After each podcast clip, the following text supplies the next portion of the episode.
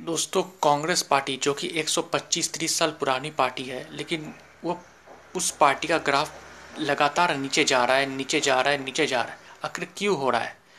दोस्तों, जब से 2014 लोकसभा चुनाव में कांग्रेस को चौवालीस सीटें मिली फोर्टी फोर सीट, तब से जो पूरी तरह से कांग्रेस तब हारी थी, उसके बाद से छः साल हो गए, लेकिन कांग्रेस का ग्राफ उससे भी ज़्यादा खराब हालात में उससे भी ज़्यादा नीचे जा रहा है।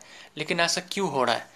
देखिए जब से कांग्रेस पार्टी 2014 में चुनाव हारा, उसके बाद उस तरह से कोई मीटिंग नहीं हुई, उस तरह से कोई एनालाइज करने के लिए मीटिंग नहीं हुआ कि कांग्रेस आखिर कहाँ गलती कर रहा है। हाँ मीटिंग हुआ, मीटिंग में ये हुआ कि हम वो करेंगे, ये करेंगे, लेकिन ऐसा हुआ नहीं। और तो सबसे बड़ी बात है, जो टॉप लीडरशिप है मतलब गांधी फैमिली उन पर कोई उस तरह से तब नहीं बोलता था। तो इसको लगता था कि छोटा मोटा चेंजेस कर देंगे गांधी फैमिली सर पर रहेगा। और कांग्रेस चलता रहेगा लेकिन ऐसा हुआ नहीं।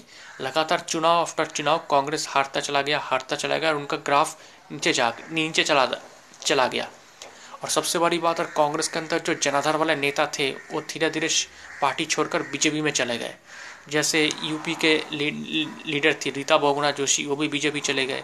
रिसेंटली बीजेपी के मध्य प्रदेश के जो, कांग्रेस के मध्य प्रदेश के बड़े नेता, ज्योतिरादित्य सिंधिया, वो बीजेपी में चले गए।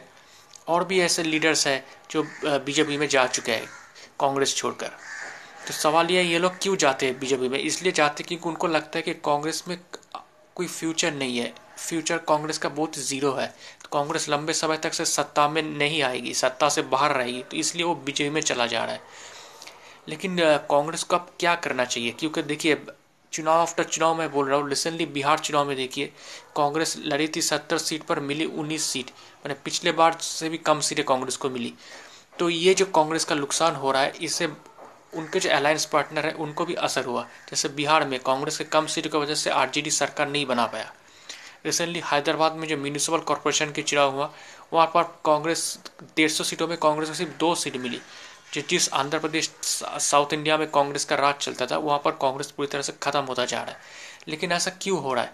इसलिए हो रहा है कि क्योंकि कांग्रेस के अंदर जो ऑर्गेनाइजेशन है, वो पूरी तरह से स्टेट आफ्टर स्टेट वीक हो चुका है। उस तरह से चेंजेस नहीं की गई है, उस तरह से फ्रेश चेहरों को आगे नहीं बढ़ाया जा रहा है, जिससे कि कांग्रेस मज़बूत हो सके। ऑनेस्टली बात यह है कि अभी मोदी सरकार के सामने कोई ऑपोजिशन नहीं है, क्योंकि ऑपोजिशन का सबसे बड़ा चैलेंज कांग्रेस को ही करना चाहिए था कि बीजेपी के बाद कांग्रेस एक नेशनल पार्टी है, लेकिन उस तरह से ऑपोजिशन नहीं कर पा रहा है कांग्रेस। आज टाइम्स ऑफ़ इंडिया में कांग्रेस का जो सस्पेंडेड मेंबर है, संजय झा, उन्होंने एक आर्टिकल लिखा है। उन्होंने उसमें लिखा है कि कांग्रेस को अगर आगे बढ़ना है, कांग्रेस को अगर सच में रिवाइव करना है तो गांधी परिवार के विकल्प उनको ढूंढना पड़ेगा। उन्होंने ये भी लिखा है कि जब कांग्रेस के अंदर के बहुत से लोगों का ये मत है कि गांधी परिवार है तो कांग्रेस पार्टी एकजुट है मतलब कांग्रेस को बाइंड करता है।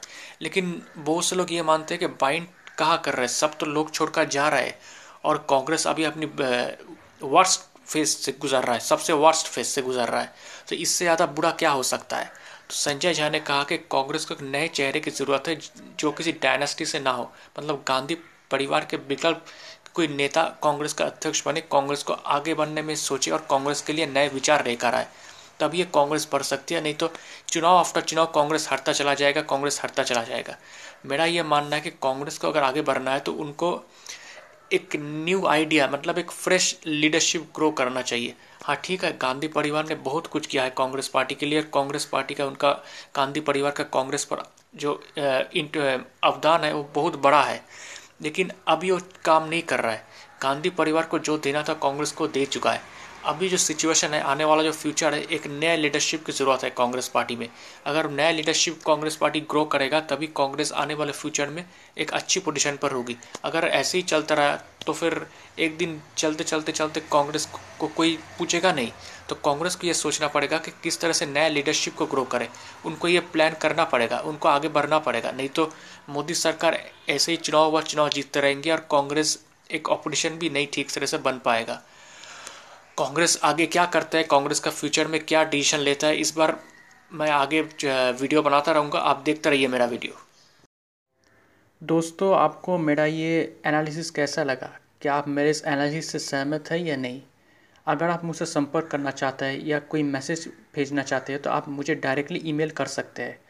मेरा ईमेल आईडी है Mishti man nine at the rate of Gmail dot com Mishti man nine M I S T I M double A N Mishti man nine at the rate of Gmail dot com और मेरा नाम है प्रियोव्रतो गांगुली। शुक्रिया।